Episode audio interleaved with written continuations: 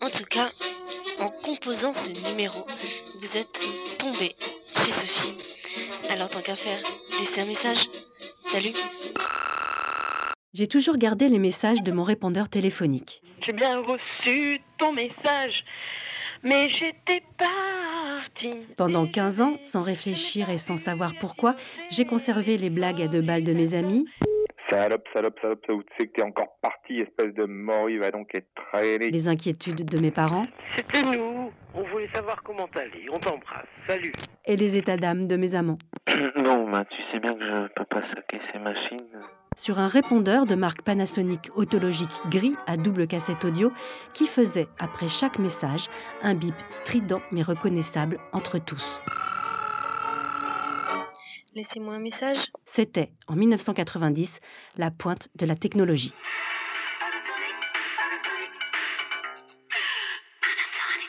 Le répondeur, c'est le tout premier objet que j'ai acheté en quittant la maison des parents. J'avais 19 ans, le cocon familial n'était qu'à quelques rues de là, les parents finançaient mon studio, c'était la vraie jeunesse dorée, la liberté, comme le nom du bistrot que je fréquentais avec énormément de rigueur.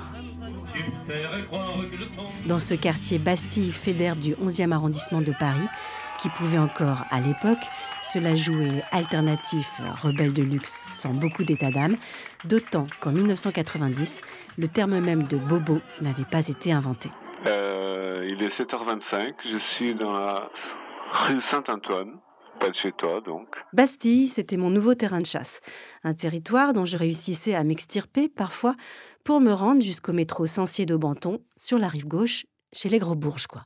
Allô, Sophie. Salut, c'est Marion. On est lundi. Il est 7 h J'étais inscrite à la fac pour suivre un doc de lettres, comme on disait à l'époque, avec une seule certitude, tout faire, mais ne jamais devenir prof. C'est à peu près 8h moins 5, donc forcément tu ne peux pas être rentré de ton cours, mais j'appelais quand même, parce que te connaissant, je me disais que peut-être tu aurais euh, censuré le dernier quart d'heure ou quelque chose comme ça. Mes amis se rêvaient tous artistes, Tu vois, le sujet, ça va être du style, je sais pas moi, l'influence de Michel-Ange sur l'architecture moderne. ils faisaient des petits boulots, Oh, parfois, Euh, Je suis chez moi, tu peux me rappeler quand tu veux parce que je vais pas travailler à la boulangerie. mais en attendant mieux et différent. Je vais aller euh, boire un pot sur la butte avec un mec qui m'a aidé pour la fémis et puis après je vais chez Louise. Le tout financé généralement comme moi par les parents, qui continuaient d'offrir gîtes et couverts, Allô Allô T'as encore un téléphone Oui, il faut que je te laisse. Maman, écoute, là, je laisse un message sur un répondeur.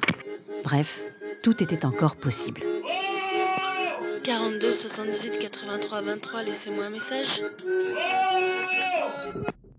En 1990, il y avait quelque chose qui n'avait pas encore été inventé, le téléphone portable. Impossible de s'appeler ailleurs qu'à la maison sur un bon vieux téléphone fixe avec un fil relié au mur. Et il faut bien reconnaître que dans ces conditions, le répondeur a été l'invention la plus importante depuis la mini-jupe et la pilule. Allô Allô Allô Fini le supplice de l'attente, du coup de fil qui vous bloquait pendant des heures parce que si on le loupait, c'était la fin du monde. je voulais simplement te dire que, que moi aussi je pensais à toi et que je t'aimais aussi très fort. On pouvait aller boire des canons au bar La Liberté, qu'on appelait La Lib, et l'esclave mécanique se chargerait bien de prendre le message. Avec une seule contrainte, celle de repasser toujours par la case maison. Si jamais tu reviens chez toi avant, bah, écoute, tu m'appelles chez mes parents. Tu peux laisser un message toujours chez mon père, parce que pour l'instant, je suis pas encore Et installée. que si tu repasses par chez toi avant, avant, À la limite, appelle-moi et laisse-moi un numéro de téléphone où on puisse te joindre. Enfin, tu vois, quoi, une, une bouteille, enfin, un- un signe, une trace. C'était donc un temps que les moins de 20 ans ne peuvent pas comprendre, avec des phrases qui aujourd'hui pour eux n'auraient absolument aucun sens, Bah écoute, je pense que là je vais remonter en haut et tu vas y être. Puisque là je suis dans les toilettes. J'ai j'ai mis deux francs dans la machine, je me suis dit autant, euh, autant parler que ça serve à quelque chose. tout ça semble aussi loin et vintage qu'un film de Jean-Luc Godard. J'entends ma voix et bon voilà, puis pour te remercier d'avoir entendu la tienne. Bon, écoute, euh, tu me rappelles À tout de suite.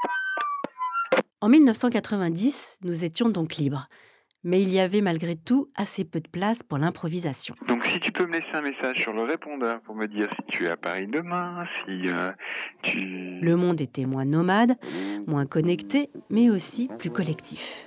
On écoutait ces messages en rentrant à la maison avec les potes, On se laissait des messages privés que tout le monde pouvait entendre. Bonjour, vous êtes bien chez Sophie, alors laissez-moi vos messages. Et puis toi, Ito, il est 10h30, n'oublie pas notre petit rendez-vous au Mazé. Voilà, bisous à tous. Alors, premièrement, euh, des rendez-vous à 10h30, euh, je trouve pas ça très raisonnable. Deuxièmement, euh, le Mazé, c'est vraiment laid. Et en partageant nos vies et nos appartes, on partageait aussi nos répondeurs. Par contre, si vous laissez des mots à Serge, il passera régulièrement les écouter. Voilà, je vous embrasse. Ciao. En tout cas, je suis hyper jaloux parce que je connais pas Serge et euh, faudra que tu me le présentes pour que je vois si c'est un mec euh, bien. Ça va bien J'aurais voulu contacter Michel.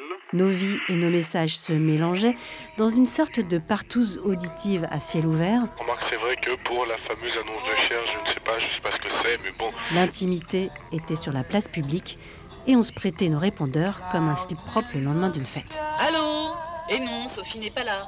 Le temps où chacun garderait sa propre oreille sur sa propre vie privée n'avait pas encore frappé. Laissez-moi un message. Mon répondeur, c'était mon ami, mon compagnon de route, le prolongement de moi-même, une part de mon identité et de l'image que je voulais renvoyer aux autres, Ouais, je- et c'est quoi la musique qu'il y a derrière le lieu de ma créativité. J'aime toujours pas ton bip.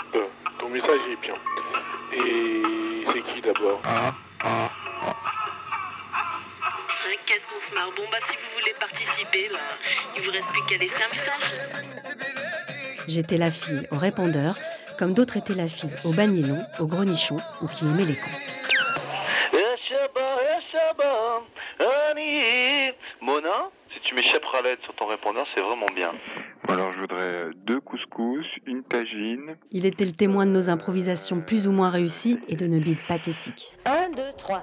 Quand on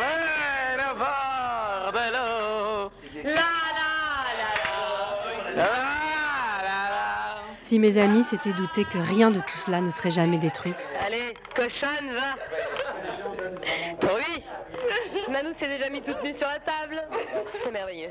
car le répondeur, c'était surtout une chose précieuse, la preuve tangible d'une vie qui défile, et pour ma part, dès le départ, la tentative désespérée de retenir quelque chose de tout ça. Euh, on est jeudi, mais jeudi 23, je crois, euh, juillet, toujours quand même, toujours en 92 quand même. car je souffrais depuis toujours d'une névrose pénible, une sorte de syndrome du sablier qui consistait à ne jamais pouvoir vivre un seul moment heureux sans avoir la conscience qu'à peine vécu, il appartenait au passé. Quand le jour de notre anniversaire, on Et sent ça. toujours quelque chose de différent en nous. C'était insupportable. Même si on sait qu'on vieillit, mais c'est bien de vieillir. C'est comme le bon porto. Plus il est vieux, plus c'est les meilleurs. Mon fantasme secret s'appelait Marty McFly, mais en attendant, je m'étais mise à garder les cassettes. Comme si le simple fait de stocker quelque part des petits bouts de présent me rassurait. Ouais, c'est le répondeur parce que je sais pas, euh, Sophie veut pas que je l'arrête. Ah bon, d'accord. Alors, il faut que je donne mon message. Ouais, Bon, alors, je donne mon message, c'est j'ai retrouvé ses clés. d'accord, Je vais rapporter. ok, Comme ça, elle a dit. d'accord. Bon, ben, c'est très bien. Bah, voilà. Au revoir. Quand j'y pense aujourd'hui, à 45 ans bien tassés, je réalise qu'il y avait déjà eu quelques prémices névrotiques au répondeur.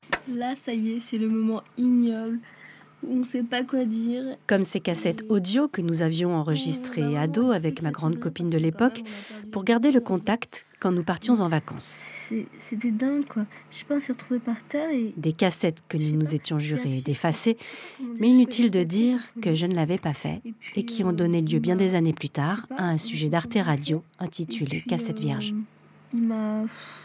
Je sais pas, moi, lui, enfin, à la rigueur, ça paraît plus normal que lui euh, et sa main entre mes cuisses, que ça paraît vachement plus normal que le contraire, c'est vrai, en fait, mais c'est con. Avec Véro, j'avais découvert presque par inadvertance la force du son et de la voix, capable de redonner vie en un clin d'œil à n'importe quel fantôme Alors bonjour Sophie, et à tous ceux qui ne sont plus là c'est Manon pas là. et qu'on a tellement aimé. Comme tu n'es pas là, alors on te laisse dans bonne- le, le souhait d'un bon anniversaire à ton répondeur que, tu- que tu vas récupérer en rentrant. Bon, encore une fois, bon anniversaire. Et On t'embrasse bien fort, ma chérie. Et bien, à bientôt. Au revoir.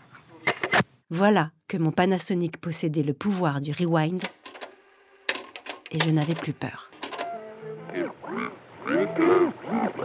Et me voilà donc aujourd'hui assise face à cette montagne de cassettes.